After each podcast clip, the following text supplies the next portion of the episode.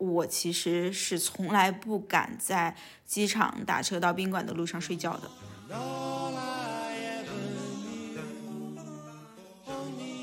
其实我知道我使用的是正规途径，但是我还是会担心。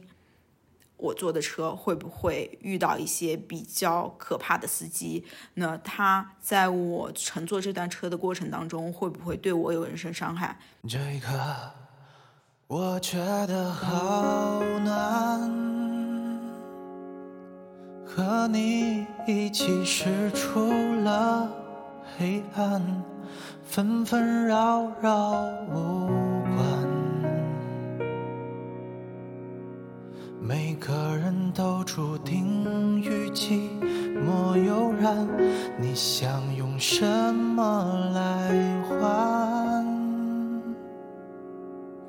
总不能一直反复反复试探，月亮已暗了一半，而我们站在路的两端。请你捂住我的眼睛、耳朵，不要告诉我明天来了。尝过的苦涩没办法说，只有你陪我。请你捂住我的眼睛、耳朵。手中的温热，是你又哭了。不管睁开眼还要面对什么，过此刻。嗨，大家好，欢迎来到怎样都好，我是严二三，这是我的第十期播客。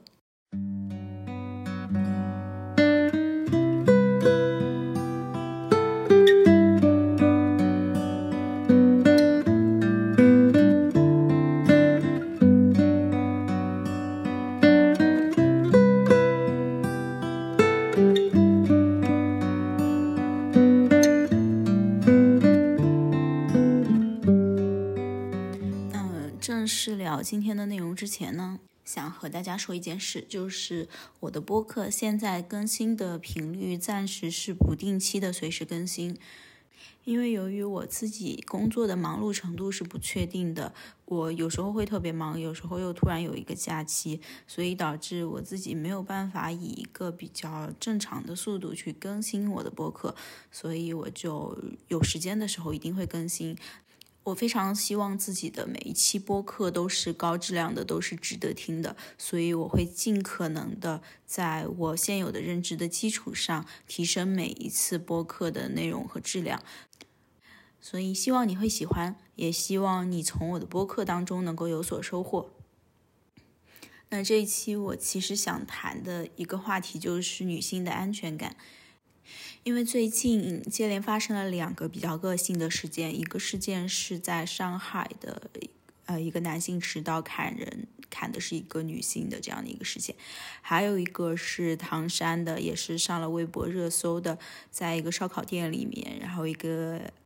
嗯，几个男性因为想要去要这个女生的联系方式没有要成，然后结果就去。动用暴力去殴打这个女性的这样的一个非常恶性的社会的暴力事件，其实这件事情一出就已经上了热搜头条了，并且有很多人在讨论，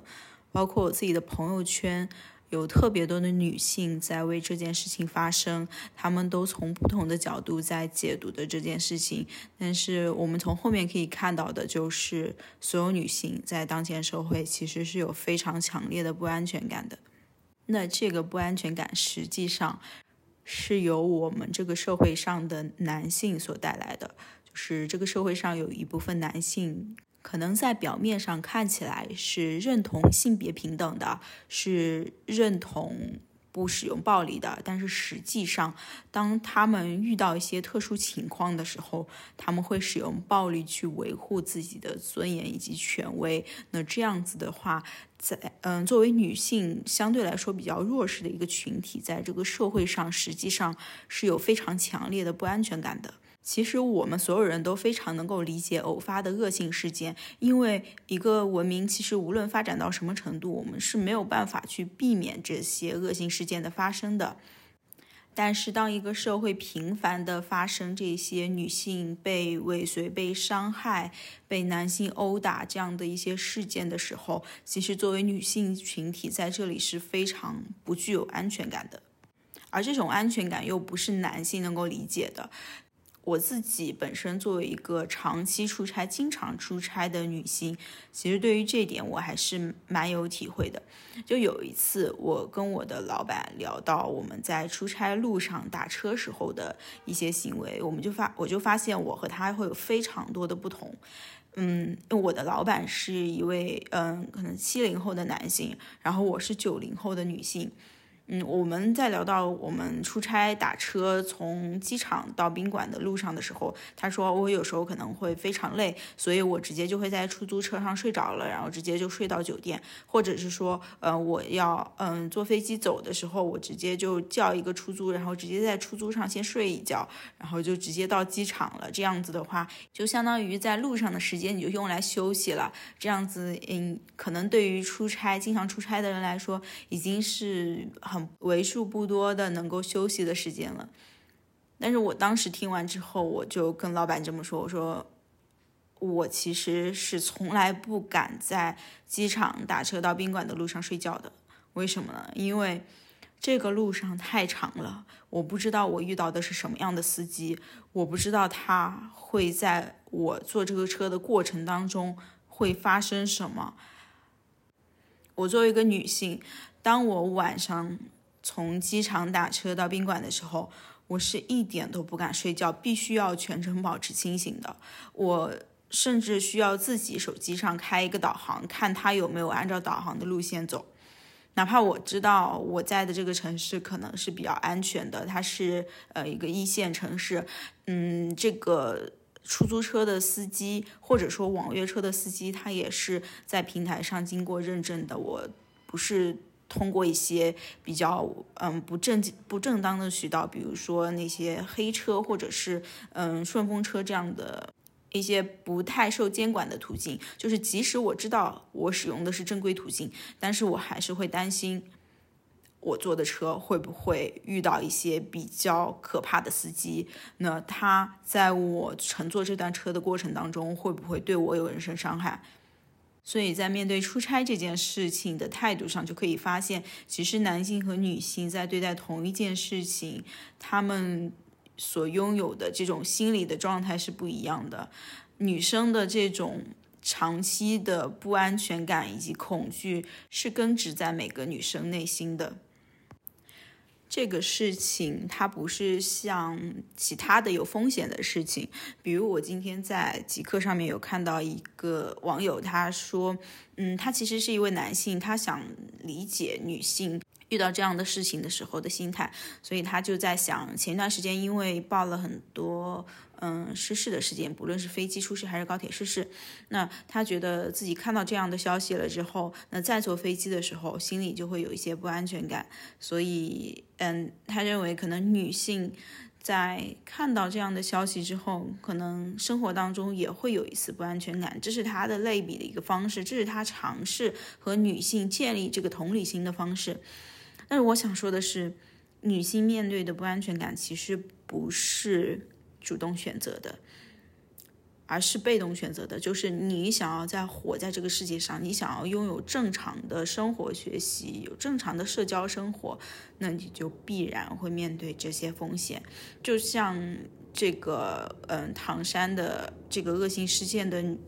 里面的女主人公一样，其实她没有做错什么，她就是有她正常的生活，嗯，下班之后或者是什么时候和自己的朋友一起去烧烤店吃一个烧烤，就这么简单的日常生活而已。但是她却不幸的去遭遇到了这些事情，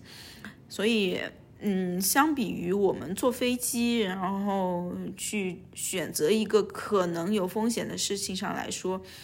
其实我们女性日常当中面对的那些危险，它是无处不在的。它不是说我们可以选择或可以不选择。就像有些人说，那你女性如果走夜路危险，那你就早些回家，你就不要去。呃，住在一些比如说偏远的地方，住在不安全的小区，或者是嗯一个人走夜路，你不要有这样的行为。嗯，我我先不谈这个合不合理，嗯，就是我们大家都明白，现在这个社会其实加班也是会很多的，嗯，不不可能所有的人都不会遇到过偶尔需要加班或者偶尔需要晚归的情况。那你这么一个偶尔，如果一旦遇到了，嗯，比如说某一个变态，他的偶尔，你们两个正好就碰在一起了，那这个恶性事件很可能发生的概率就急速上升了。所以这个是，嗯，我觉得真的是没有办法避免的事情。所以我，嗯，作为一个女生，我也觉得，其实活在这个社会上真的不是很有安全感，并且能够活这么大，安全的活这么大，真是一件非常不容易的事情。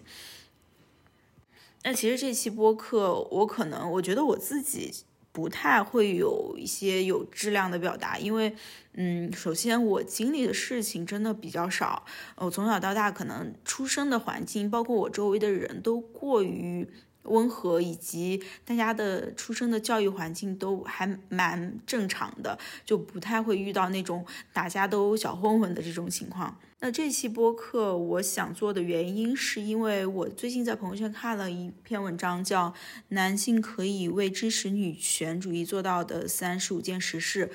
看完之后，我觉得这个文章写的真的非常具体。并且写的很好很好，所以我想在自己的播客里念给大家听。那在念这个之前呢，其实，嗯，我还想念一个我看到的这个知乎的回答，也就是我关注的一个女生，她叫呃 sincerely 在知乎上，然后她去嗯那个呃如何看待唐山打人事件下面的一个回答，她说。普通人都不会随便去往女生身体上摸，也不会随便动手打人，拿起酒瓶砸人，更不会往别人脸上踩好几脚，一看就是惯犯了。估计之前也打过别人。如果这件事情没有被媒体播出来，可能他们就是拘留几天就放出来了。但我希望你们不要把这只当做成年人的事情，其实学生也会干这种事。我上初中的时候就有同龄人打群架，有拿着刀在街上追人的，后来往人屁股上扎。还有一刀扎进大腿里的，可能很多参加高考然后考上大学的朋友们不太了解这些混混，一般职高和大专里面这样的人比较多。你现在看这个新闻觉得很惊喜，但是在职高的话，可能这样的打人视频会让一些人觉得见怪不怪了。这样的都我从小到大听过太多了，只是他们没有上新闻而已。比如我上初中的时候，有些男生建了一个 QQ 群，里面全是打人的视频，那个群里的每个视频都能成为社会新闻，甚至那些视频的恶劣程度不亚于这次事件。这样的事情其实非常多，真的很多。如果你们身边接触不到这种人，其实是很幸运的。我也是非常倒霉，要和这些人打交道。这些阴暗面能远离一点就远离一点，不然容易得抑郁症。呃这就是他在知乎下面的一个回答。我觉得，呃，对于我们可能很多从小生活在一个非常稳定的家庭环境里，按照社会的要求去上了一个非常不错的初中、高中，甚至考上了一所非常不错大学的同学来说，这个世界对于我们来说是非常陌生的。我们完全没有接触过这种打架斗殴的世界，但是这个世界却是真实存在的。所以，其实这件事情被爆出来、被媒体关注，也是一个非常好的事情，因为至少有人看见了是这样一个社会现象。那看见之后，我相信至少大家会有所反思，以及采取一些行为的吧。那接下来我就想念一下我看到的这篇文章：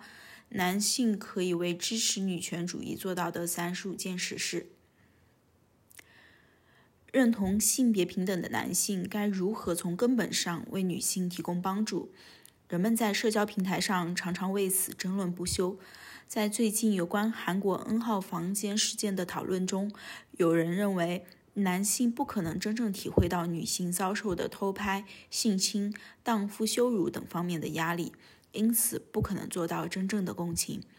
然而，也有男性表示，自己虽然无法从根本上体会女性的处境，却愿意反省自己在不自觉的情况下占有着什么样的性别优势，同时也希望与扎根在语言与文化中的歧视和偏见做斗争。约克大学的博士生候选人 Pamela Clark 就为这样的男性提供了三十五条建议。难得的是，他们并不都是抽象的概念，而是许多从生活的细节处就能做出的改变。我的朋友最近在 Facebook 上发了《男性助力女权主义革命二十法》这篇文章的链接。他很喜欢这二十条建议，但又觉得大部分建议的学术色彩太过浓厚。的确如此。这位朋友和我一样，都是从事学术研究的。他并不是想批判这篇文章，只是觉得理论工具并不能很好的应用于现实生活。受他评论的启发，我觉得我应该列举一些更具体、有实践意义的方法和建议。大多数男性在日常生活中的所作所为，都在直接或者间接地加强性别不平等的文化。这一点在享受多重结构特权的男性身上尤为明显。即使在理论上支持女权主义的男性，在日常生活中也很难将女权主义付诸实践。我所列出的方法是所有男性都可以在日常生活中实践的。这些方法能指导男性与女性建立平等关系，并构建出减少女性负担、增加其安全感和受重视程度的文化氛围。在父权社会的大背景下，男性不会意识到要去反思他们的习惯和态度究竟对女性造成了怎样的伤害。我所给出的建议就旨在促使男性更自觉的、更设身处地的去思考他们给女性带来了哪些直接和间接的影响，以及如何通过日常行为促进女权主义的发展。建议的第十五至二十七条由塞琳·乌利奇提出，其余的由帕梅拉·克拉克提出。我并不指望我们给出的这些建议能面面俱到，也不想排斥其他想法。有些建议可能适用于某一特定的男性群体，但我保证，只要你是男性，你总能在这个列表里找到你可以做出改进的地方。第一，承担一半或以上的家务。你需要承担自己分内的家务，按时完成，不需请求，不找借口。要知道，我们当前的习惯性的家务分配模式，包括我们对此的观念，都是非常有利于男性的，是性别歧视的。作为支持女权主义的男性，你有责任与这些传统观念抗争。如果说女权主义是理论，那么刷盘子就是实践。请在接下来的一周记录你做了多少家务，并和你家中的女性做比较，看家务分配是否平均。二，在与爱人、朋友的关系中承担一半或以上的精神支持工作。你要知道，女性所承担的情绪劳动要比男性多得多。这项劳动会占据他们实现个人抱负的时间和精力。注：情绪劳动是指要使员工在工作中表现出令组织满意的情绪状态。最早由社会学家 Arlie Russell Hochschild 在二十世纪八十年代初提出。这里指出，女性总是在家庭工作中被期待安抚众人的情绪，提供精神上的支持、安慰等情绪劳动。三、购买女性创作的文化产品，不管你是喜欢法国电影、天体物理学，还是棒球、观鸟，请保证女性的声音和女性创作的文化产品出现在你的文化消费清单之中。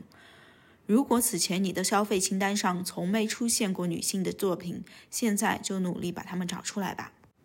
四，给女性留出空间。很多女性出门在外都会觉得缺乏安全感，并感到紧张，尤其是在晚间出行或单独出行的时候。这种不安全感在有陌生男性接近时会加剧。想一想，有多少女性曾经在公共场合被男性骚扰或虐待，你就知道女性的这种恐惧并非无缘无故。同时，请注意，即使你不是那种真会对女性造成威胁的男性，也请不要随意离他们太近，因为他们没法在大街上判断出你到底危不危险。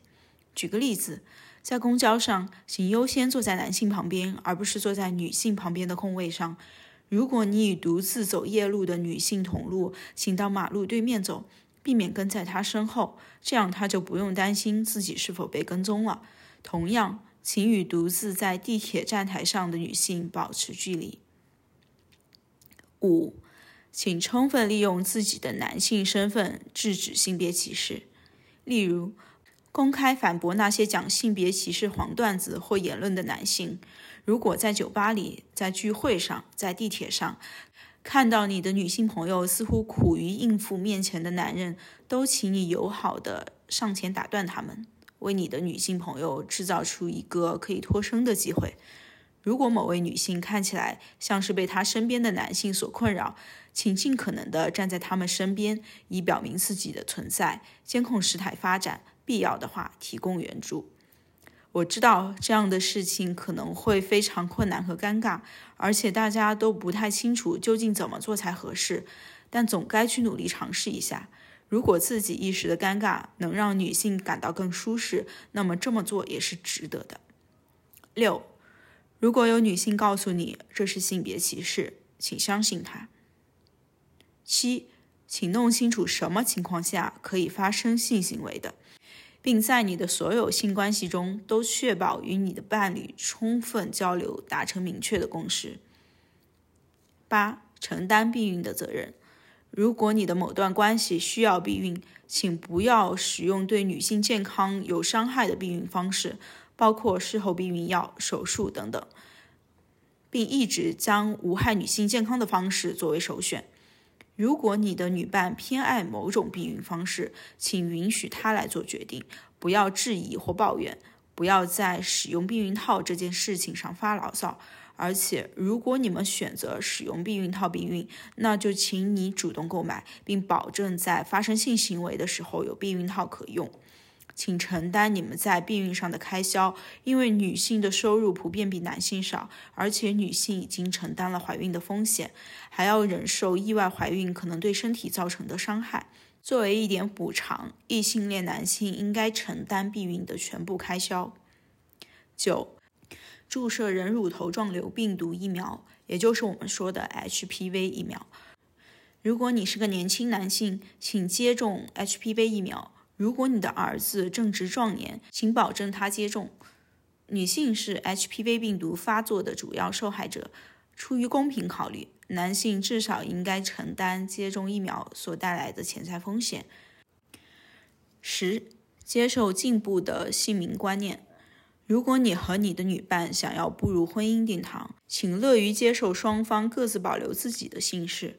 如果与配偶同姓对你来说意义重大，那就请乐于改变自己的姓氏，并将改变自己的姓氏而不是配偶的作为首选。呃，这里我简单说一下，因为在国外，当女方嫁给男方之后，她就会冠以夫姓。就是男性姓什么，那女性也会跟着他姓。但是这篇文章说的就是接受进步的姓名观念，也就是当你和你的另一半想要结婚的时候，不一定要求女方跟你的名字一致，你也可以保留自己的姓氏，他也可以保留他自己的姓氏，或者是你们把你们的姓氏共同改成女方的姓氏。其实这个是。那这个是作者认为男性可以为了支持女权所做的事情。第十一，如果你有孩子，请平等的做家长。孩子还小的时候，请你主动陪休产假，待在家里照顾他们。在照顾孩子上，夫妻要分工合作，你至少要承担一半的工作，并保证你和你的配偶花差不多的时间陪孩子们玩耍。十二。注意到并反对那些在无形中强化了性别角色分工的行为，比如开家庭晚餐会的时候，请观察是不是基本上只有女性在忙着准备食物、打扫卫生、照顾孩子，而男性则在一旁娱乐聊天。如果是这样，请主动改变这种情况。并说服其他男士跟你一起这样做。十三，请留心自己与身边的女性、你的配偶、家庭成员或是室友等等之间是否存在明显和不明显的权利差异。请努力意识到所有基于种族、阶级、性别、性取向、年龄等因素的固有结构性权利差异。当你受益于这些结构性不平等时，你要能意识到自己究竟享受了哪些特权，并尝试打破这些不平等，以实现权利的均衡。比如说，如果你的收入是家庭中的主要经济来源，那你就要考虑到不同性别间的工资差距，并尽量合理的分配家中劳动分工和经济资源，好让你的配偶享有更多的经济自主权。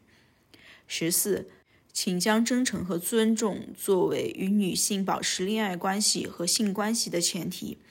你与女性交往的方式基本可以反映出你对女性的价值观。如果你像对待垃圾一样对待自己的女伴，那么不管你有多支持女权主义理论都没用。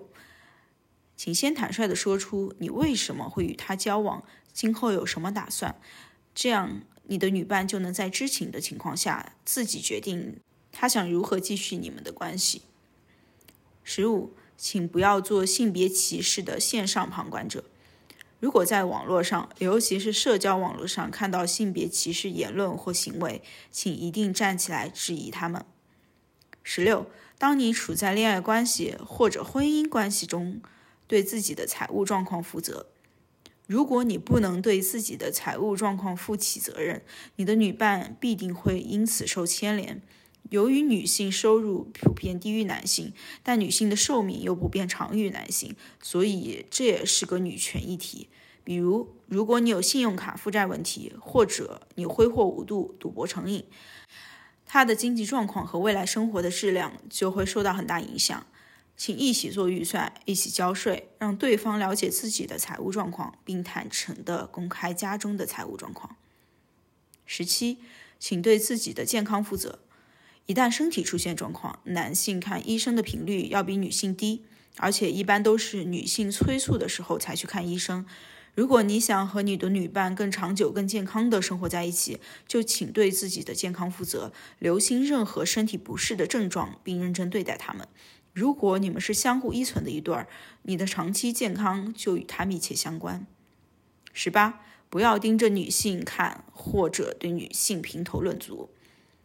尽管女性相较男性似乎更倾向于注重打扮，你也不能肆无忌惮地盯着她们看。可能你会觉得有个女生很吸引你，但是关注并不意味着你可以无理的，甚至有些吓人的去骚扰她。随便盯着她的行为，只会让你挑逗的女性和其他注意到你行为的女性都感到不舒服。十九，留意媒体中出现的各种专家和重要信息提供者的性别。当你在电视中。看到或者在文章中读到某位专家的观点，请注意一下这位专家是不是都是男性，他们的观点是不是都从男性的角度提出的，或者至少想一想，若是从女性的角度来看这个问题，可能会有哪些不同。二是，请确保你也有一些女性偶像和榜样。二十一，在生活中向他人夸赞你身边女性的优点和成就。在你日常对话和交流中提到某个你知道的女性时，请正面积极地评价她。请利用自己的关系网为你的女性朋友提供与他人合作共事的机会。二十二，在你的男性朋友面前表现得正直一些，也就是说，不要因为兄弟情谊就纵容他那些对女性失礼的行为。当你的男性朋友表现得很大男子主义的时候，比如游手好闲、不管孩子、侮辱女性、随便挑逗女性、私自动用夫妻共有财产、向他的女伴说谎等等，请做一个正直的朋友去劝阻他。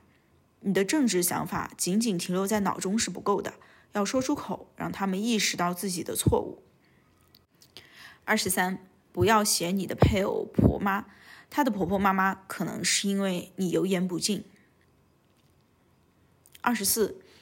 仅仅承认你有性别歧视的倾向和保守老旧的思想是不够的，你得付诸行动，做出改变。二十五，将女性当作朋友看待。如果你没有女性朋友，请弄明白为什么，尝试交一些女性朋友，并确保你和她的友谊是真诚可信的、有意义的。我们越多与他人接触，多关心别人，越能建立一个更平等的社会。二十六，寻找女性领袖或导师，也就是说，成为女性的下属。如果你在寻找一名导师，或者想到某个组织当志愿者，请去找女性组织或者有女性领导的组织。你可以从权威的女性身上学到很多东西。二十七，在一段恋爱关系中，请对你自己家庭中的每一个重要纪念日负责。请记住你自己的家庭成员的生日、纪念日和重要活动的日期。不要总指望着你的女伴去寄卡片、打电话或者组织家人团聚。二十八，不要对女性的外表指手画脚。女性从小就被教育要将那些严苛的美丽标准牢记心底，不要指手画脚，让女性觉得她们没有达到这些标准。也不要强迫他们去达到这些标准。同样要注意的是，强迫那些已经接受了这些标准、不想反抗的女性去反抗，也是有违女权主义的。